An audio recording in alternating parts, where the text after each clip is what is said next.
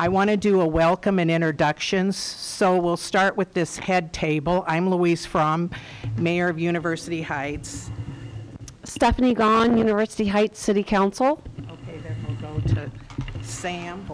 Uh, Sam Jones, Johnson County Public Health. Rod Sullivan, Johnson County Board of Supervisors. Eric Sittig, North Liberty City Council. Laura Bergus, Iowa City City Council. V Fixmer-Oraiz, Johnson County Board of Supervisors. Andrew Dunn, Iowa City City Council. Uh, JP Clausen, Iowa City School Board. Molly Abraham, Iowa City School Board. Jane Finch, Iowa City School Board. Rakeisha Harrington, North Liberty City Council. Lisa Green Douglas, Johnson County Board of Supervisors. Maka Pilcher Hayek, Iowa City Community School Board. Mayor Bruce Teague, Iowa City. Mayor Chris Hoffman, North Liberty. Pauline Taylor, Iowa City City Council. Hai Huynh, City of Coralville City Council. Megan Foster, Mayor of Coralville. Lori Goodrich, Coralville City Council. Mike Knutson, Coralville City Council. Keith Jones, Coralville City Council. Mike Haverkamp, University Heights City Clerk. And then we'll go to the back row. Uh, Hello, Guillermo Morales. I'm the Executive Director for Johnson County Supervisors Office. Ellen Habel, Deputy City Administrator for the City of Coralville. Rachel Zimmerman Smith, Johnson County Attorney. Geoff Fruin, City Manager, City of Iowa City. Brian Heiar, City Administrator for North Liberty. Jenny Schmidt, Free Medical Clinic of Iowa City. Thanks, everyone. Uh, So uh, the first uh, discussion and agenda item is from uh, Sam Jarvis, who's the Community Health Manager of Johnson County Public Health, and he's going to introduce our guest speaker. Well, thank you. and, Uh, afternoon to everyone. I promise I'm not here to talk about COVID-19 updates. um, but what everyone is probably acutely aware of, uh, the federal public health emergency ends on May 11th. And I know that there's been a lot of news coverage, a lot of other information sent out about what that means for our community and what other it means for other communities across the state and the nation. But a couple things that are on our mind is one, uh, what that will do for COVID-19 vaccinations, but the other is what it looks like for Medicaid unwind. Uh, we saw an amazing opportunity from our federal partners at CMS uh, to be able to provide an opportunity to share that information from their perspective. And so it's my pleasure to introduce Kim Dobbs, uh, Region 7 uh, Administrator uh, through CMS and with the Office of Local Engagement. So Kim, I'll pass over to you and I appreciate you being able to make the time for our county this afternoon. Of course, thank you so much, and please let me know if, if you uh, if, I, if I need to talk louder or anything like that. Um, so, yep, I will go ahead and um, I'm actually going to go ahead and share my screen, um, and I'll share some slides and then talk through um, just what that is. So. Let me go ahead, and if this causes any problems from your all's uh, view, please, please do let me know. Um, so as was mentioned, yes, my name is my, uh, I'm Kim Stika Dobbs. I'm the RA Kansas City. So yes, we do. I am the local engagement and administration. Um, so we work with community partners. So I sit in Kansas City. Um, I cover, so my team and I, we cover the four state area of Iowa, Kansas, Missouri, and Nebraska. Um, and we work on a range of initiatives from CMS, all, all things under the sun CMS. Um, and we work with partners, um, uh, providers, associations, as well as community-based and faith-based organizations. Um, and so um, when you were when uh, you mentioned about uh, you got the invitation to come and speak here, it's, it's, it's, a great opportunity. And thank you so much for the invitation. Sorry, if I could Um, interrupt so- for a moment, could we turn it up a little bit? It's hard to hear the closer you are to the entrance. Is there a way to turn it up? We've got it as we've got it as loud as we can right now. Are we in the way? If I if I hold my phone really close, does that help? Not really, it's not your, it's not your fault, it's just the, the um, acoustics aren't great in the room. Okay. Okay. Well, I will. I will try to. I will try to talk loud. um, Okay, so um, today I was just going to speak a little bit more about the end of the what we call Medicaid continuous enrollment condition and what that means for people in Medicaid and the Children's Health Insurance Program or CHIP as we return to normal operations. Um, so as, as all good government um, uh, slides or presentations have. This is a general summary. Uh, there is a disclaimer statement here, um, just because the program provisions that are contained in this um, can can change, um, and so those those because it does change frequency, there are links and things to the source documents, and there's um, there's uh, e- excuse me website references as well. Um, so I'm going to just for a little bit of background and kind of where we are today. So Medicaid and CHIP have been a lifeline for health coverage for millions of people during the pandemic. Due in part to legislation that incentivized coverage, continuity, and flexibilities that states adopted, enrollment in both programs is at an all-time high. So Medicaid and CHIP enrollment is at an all-time high right now. There are over 92 million people who are enrolled in Medicaid and CHIP as of December 2022. A lot that is due to the continuous enrollment condition. So the continuous enrollment condition describes a policy that actually came out of the Families First Coronavirus Response Act, or FFCRA, which was the federal legislation uh, that happened back in March of 2020 that gave states increased Medicaid funding in exchange for keeping nearly everyone enrolled in Medicaid. So since March 2020, the majority of individuals who were enrolled and who subsequently enrolled in Medicaid have been continuously enrolled in the program. In the Children's Health Insurance Program, or CHIP, states have adopted some similar flexibilities that have resulted in the same effect, also increasing enrollment, which is how we are when we are now at over 92 million people enrolled. So just for reference, this is an increase of nearly 31% or 21 million individuals since February 2020. Um, so the continuous enrollment condition actually just ended. So the omnibus bill um, or the Consolidated Appropriations Act or CAA eh, for 2023. So that passed actually and was um, that passed and was enacted in December of 2022. Said that the FFCRA uh, that we just referenced in the last slide, that continuous enrollment condition would end March 31st, 2023. So what that did was it decoupled it from the public health emergency um, that is set to end on May 11th. Um, it actually made this continuous enrollment condition end March 31st um, that we obviously just passed. So with the end of the continuous enrollment condition, um, states have are beginning the process of unwinding or returning to normal Medicaid and CHIP operations. So that includes restarting full Medicaid and CHIP eligibility renewals, and for Medicaid, um, potentially disenrolling individuals who are no longer eligible.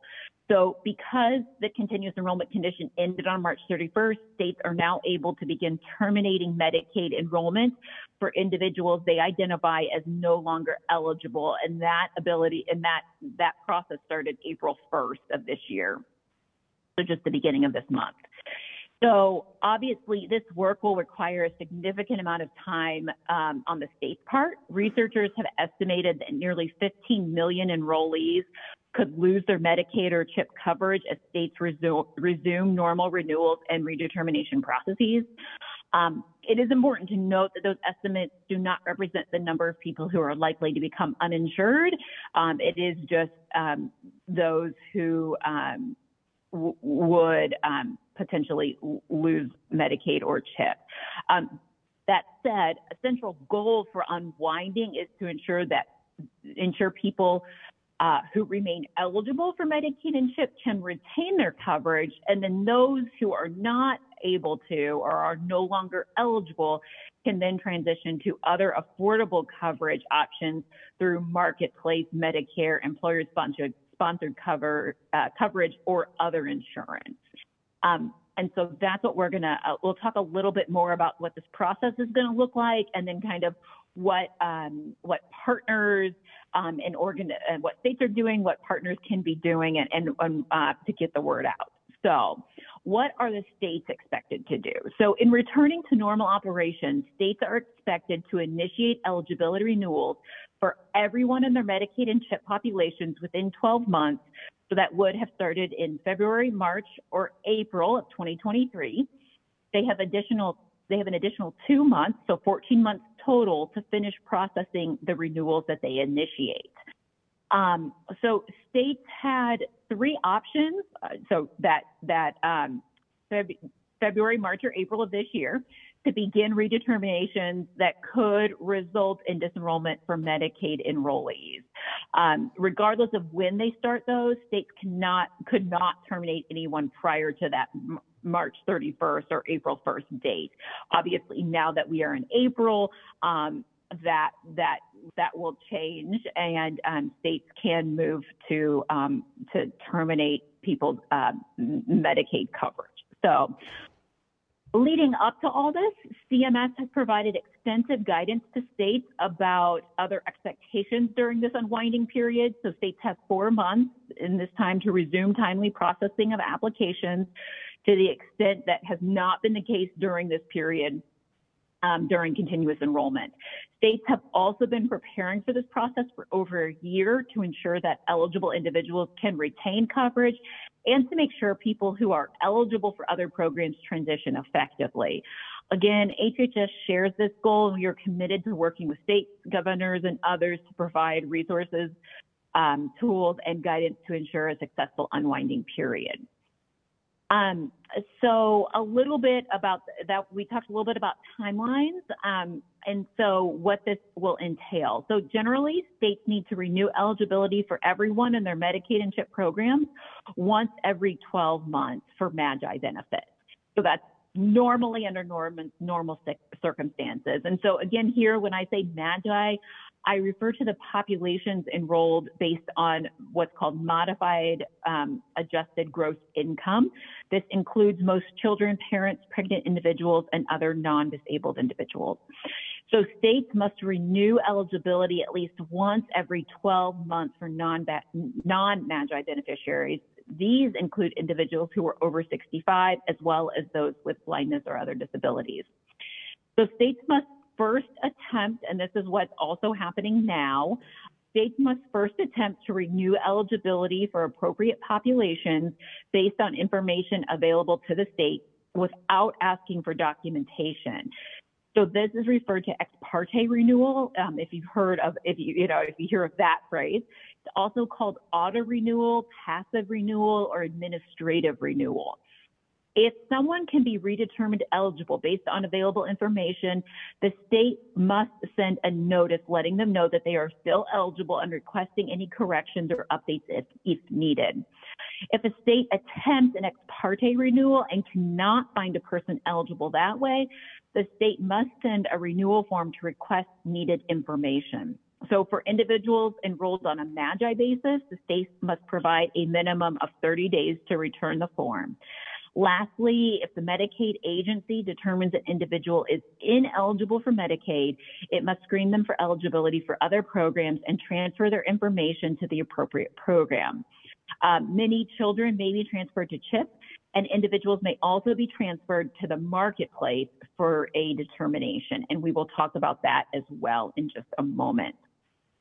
So, as I mentioned, states have been pre preparing for this, um, the end of this continuous enrollment condition for over a year and have been doing a number of things. Um, they've been developing unwinding plans, um, continuing to um, obtain and update contact information, um, launch outreach and communications plans, and engage a broad range of partners. Um, we all recognize, though, that there's a lot of work ahead and, and challenges that state agencies will be working to overcome. Um, as noted at the start, there's a large volume of renewals for states to complete given enrollment is at an all-time high. We also recognize there continue to be workforce shortages. And then given how long it has been since many individuals have had contact with the Medicaid agency, contact information may also be out of date. so uh, that all said, um, we at HHS have been focused on providing the tools and resources needed to ensure a successful unwinding period. So we've adopted an all of government approach, working closely with state stakeholders like you and government partners to support the work ahead. So there are a couple resource pages I want to point out if you aren't already aware of that are good um, to visit and review.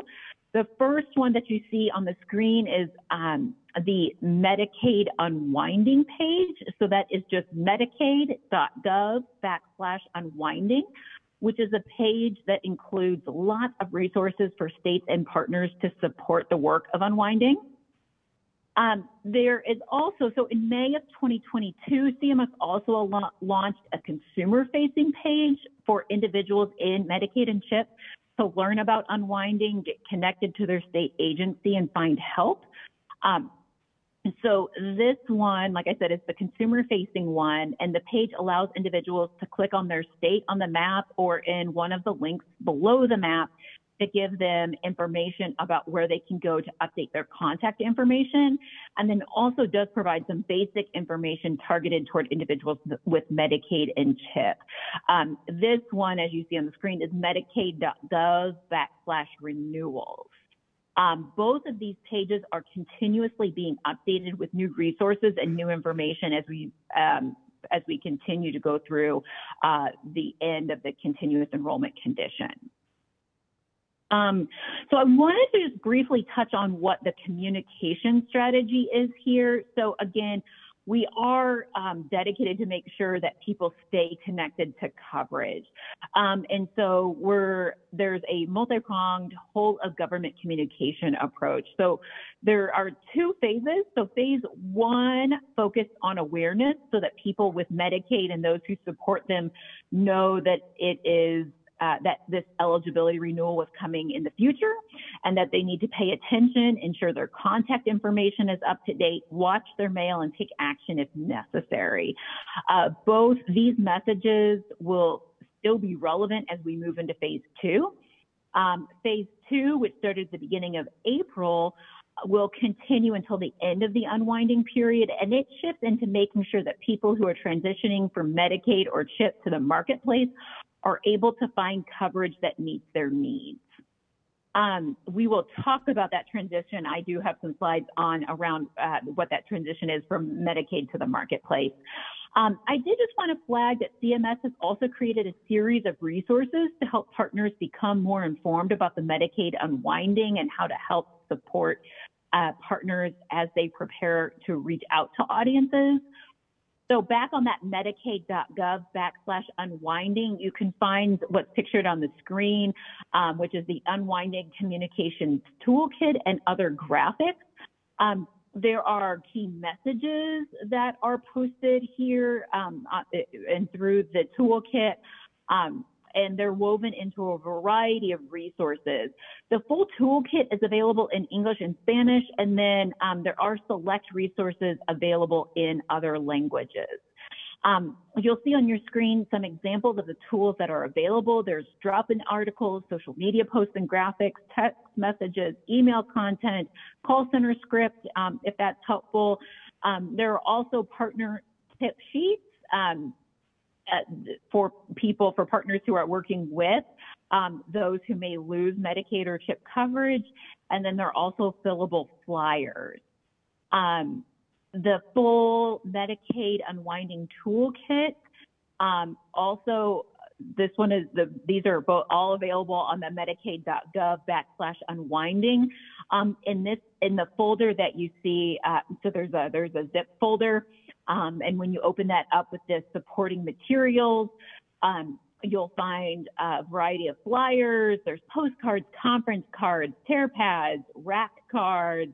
Um, the materials, these supporting materials are available in English and Spanish, and then select resources are available in Chinese, Hindi, Korean, Vietnamese, and Tagalog.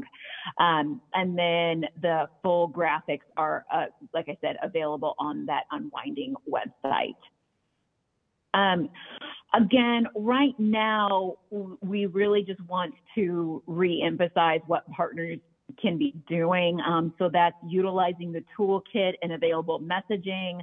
Um, and it's um, really the, the key points that we kind of continue to hit um, for those who are communicating with people that are enrolled in Medicaid and CHIP is update your contact information, check your mail, and complete your renewal form if you get one.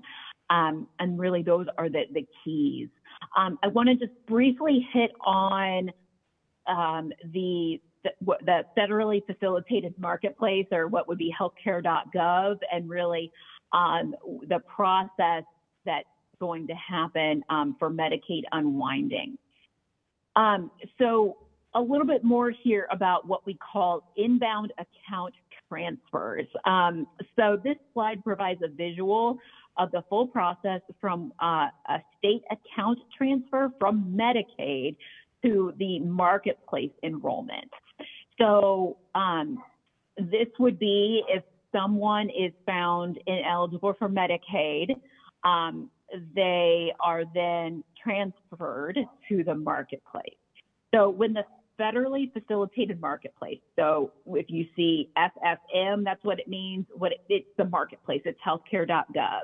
Um, when they receive the inbound account transfer, a paper notice is mailed to the consumer with instructions on how to apply for marketplace coverage. And then an email is also sent if we have an email address. Individuals do not need to wait to receive this notice to apply for marketplace coverage. If an individual receives notice from their state Medicaid or CHIP agency that they have been denied or terminated from Medicaid or CHIP, they're encouraged to immediately come to healthcare.gov to apply for coverage. And then once an individual creates an account on healthcare.gov, they can start a new application and submit it. And if eligible, can select a plan. Um, and so that's just kind of what that diagram is describing.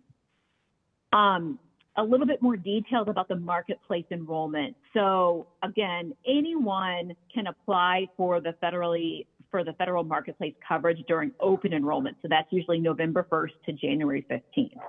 Outside of open enrollment, individuals qualify for what is called a special enrollment period if they experience a qualifying life event, such as losing their health coverage.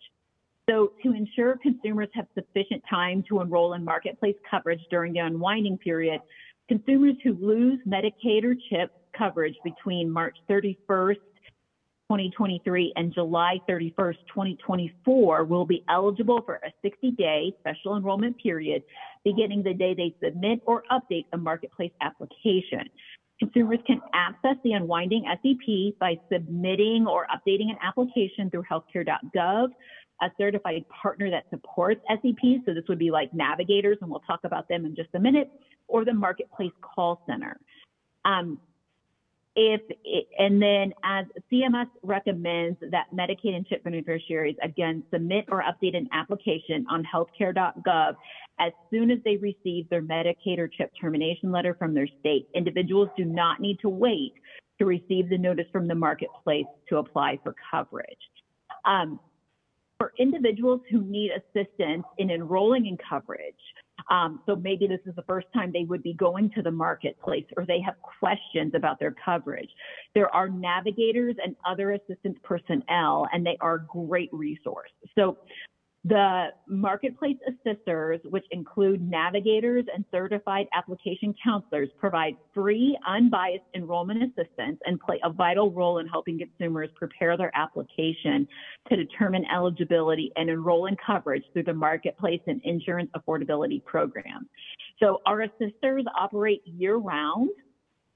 Um, and they um, help consumers um, find affordable coverage that meets their needs. So right now, sisters in the federally facilitated marketplace states, Iowa being one of them, are amplifying key messages and helping communities prepare for the PHE unwinding by encouraging consumers to, just like we talked about earlier, update their contact information and look out for renewal uh, renewal forms. So in August, this past August, um, there was a historic invest investment in the Navigator program.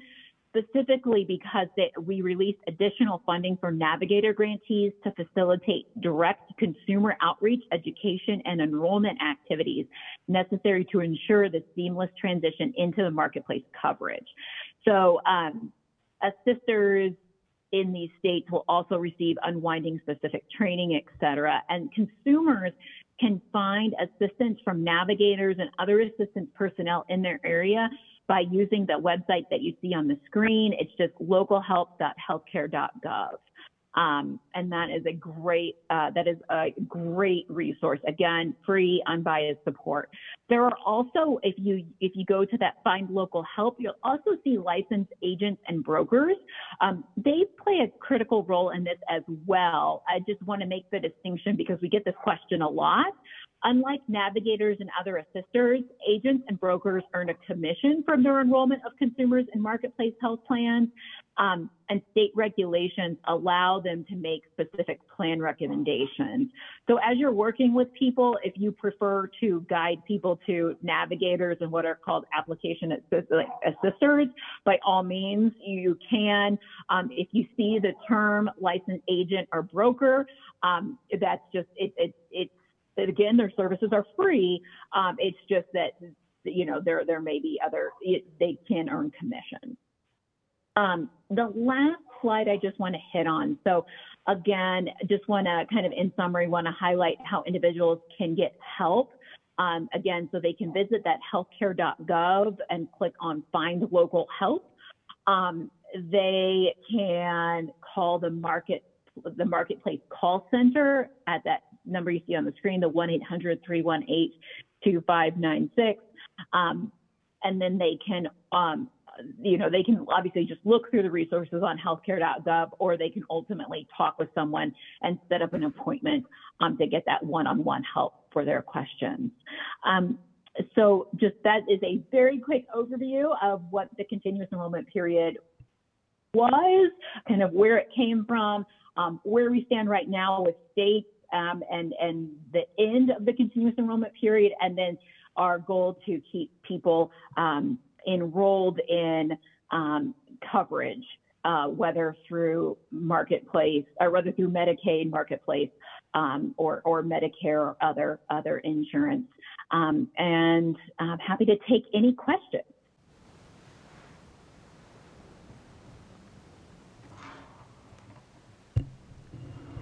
Any questions for Kim?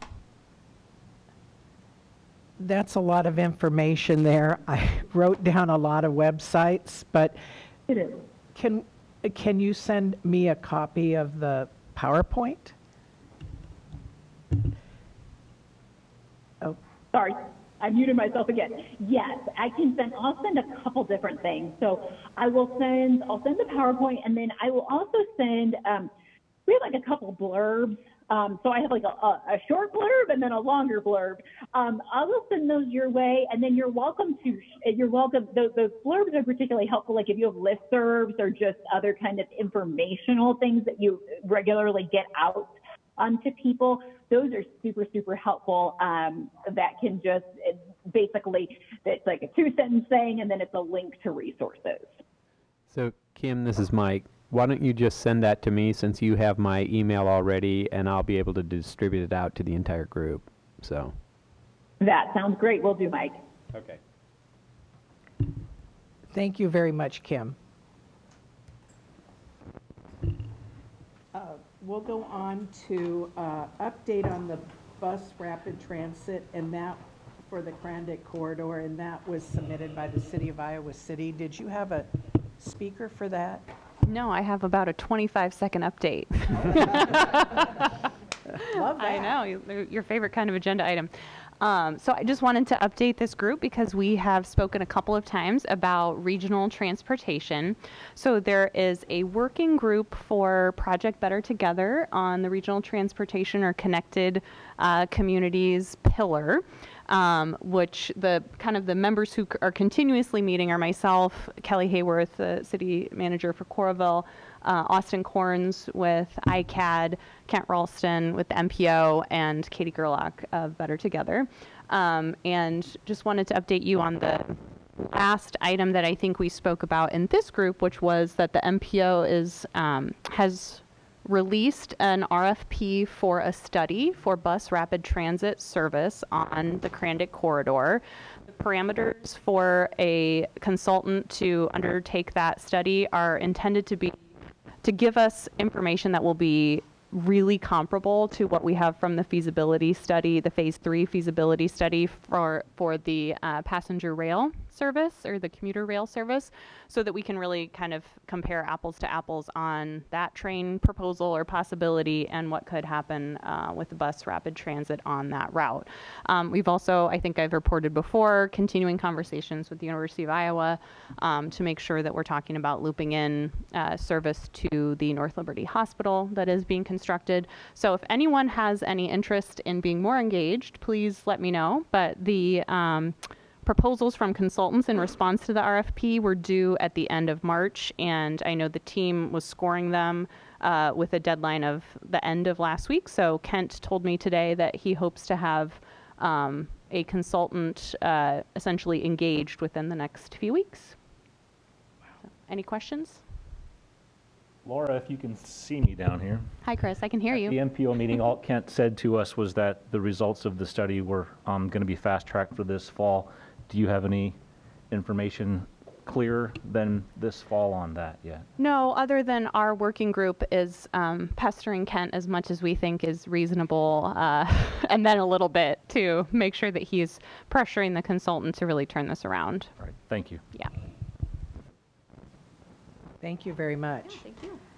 Okay, and uh, our other agenda item is a uh, upcoming meeting, and there's been some changes with that, and uh, this, uh, this is going to be discussed by V. Vixmer Orez and Andrew Dunn.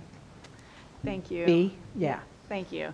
Uh, yeah, so the original agenda item uh, was really about an intergovernmental task force um, to address manufactured housing in Johnson County, and that is still the case. Uh, and just want to recognize a lot of work that has been done for manu- manufactured housing uh, locally and at the state level. Um, and this particular, um, I guess, pro- project uh, came out of a, a meeting that was held in Modern Manor. Uh, I think it was a few months ago. And an idea was formed in that meeting. There were there were residents there. There were some you know local officials and things like that. One idea was to create a task force of like county and municipal um, elected officials and staff that would look at how do we hold uh, manufactured housing park owners accountable to things like um, keeping things up like sewer, water, um, and just you know some of the manufactured um, housing parks are in the county, some are in cities, some are in both. Uh, and there's just different levers that we can pull um, just to make sure that there's things that we can do to help some residents. Um, I think right now there's a, as many people know, you know, having out of state uh, folks purchasing the homes and then also, or purchasing the parks and then not delivering a lot of the services. And it's really a health and safety issue. And uh, I, I feel as though, and there were several others in the room, we just didn't know what we had to offer residents. You know, what can we, what can we hold people accountable to? So instead of having the May 10th uh, meeting that was in the agenda, um, based on feedback from folks and uh, lots of people wanting to be at the uh, meeting but couldn't attend, we actually just have a sign up sheet. And what we'll do is uh, pass this around. We'll also make sure that folks that weren't here today um, have an opportunity to sign up if they want to, um, and just basically find out when is a good time. I think that an important aspect of this is making sure that staff are involved. So I've been talking with our planning development um, and sustainability department because uh, they know not only the ins and outs of what regulations and ordinances are in place, uh, but who is like, is it DNR? Is it county staff? Is it, you know, those kinds of things. Uh, but it would be great to have, of course, elected officials and staff there uh, to kind of just workshop things and just get a better sense. I think it's probably going to be the first of many meetings, um, but and also trying to be mindful of quorum. You know, wanting to make sure that we can, you know, have everybody meet, but not have to call a public meeting as as much fun as that is for everybody. Um, and then at some point, that it will probably be that, but you know, we're just trying to find solutions. I think at this point. So. Um, I, did I leave anything out, Andrew? Covered it well. Cool. So we'll just pass this around, and then, um, we, yeah, within the next um, few weeks, you know, we'll, or within the next week, we'll send out uh, everybody's favorite doodle poll or whatever it is that we're going to use, and just try and find a time in the next month or so to get folks together and see see what we can do. And and maybe there's a better solution that will come out of it. It was just one idea uh, that people were like, yeah, that would be actually good to know. What can what can we do, or what can we not do, too, as well. So there was a group a few years ago that was also that was similar, um, and I was a part of that group. And I feel like is this geared more towards? I feel like that that group that task force was more about how do we stop this from happening, but this is more about how do we how do we move forward? What can we do? Is that would you say that's accurate? Okay. Yeah, and it yeah. really is based on a lot of the work that was done before. You know, so the reports that came out, the issues that were identified, um, it's not to take away from that as, at all. And if there's, if it feels like there are things in those reports and that information that we can move on, then we definitely should. Um, this was trying to, you know, keep it moving forward, knowing that a lot of work has been done. Yeah, great question though. Thank. Any other questions? Thank you. Andrew, you didn't want to add anything? She No, said no, it all? You covered it really well. Said it all. Why Thank add you. uh, anything else to what was perfectly said? Thank you. Um, Are there any other discussion items? That's a kind of a loaded question. I like my in, my meetings to end quickly, but I just thought that this was a short meeting. Is there some, we're, we're going to meet next in July. And uh, I'll just go ahead and talk about that. They ended with this meeting, a year's worth, and I wrote out uh, meetings that are coming up for the future. July 17th is the next one at Johnson County, and then October 16th with Iowa City Community School District, and then the rest are January through October, and those go Coralville, Iowa City, North Liberty, University Heights. And so we'll include this on the minutes. And if you need to switch with somebody, because it doesn't work, just let us know. Is there any objection to adjournment?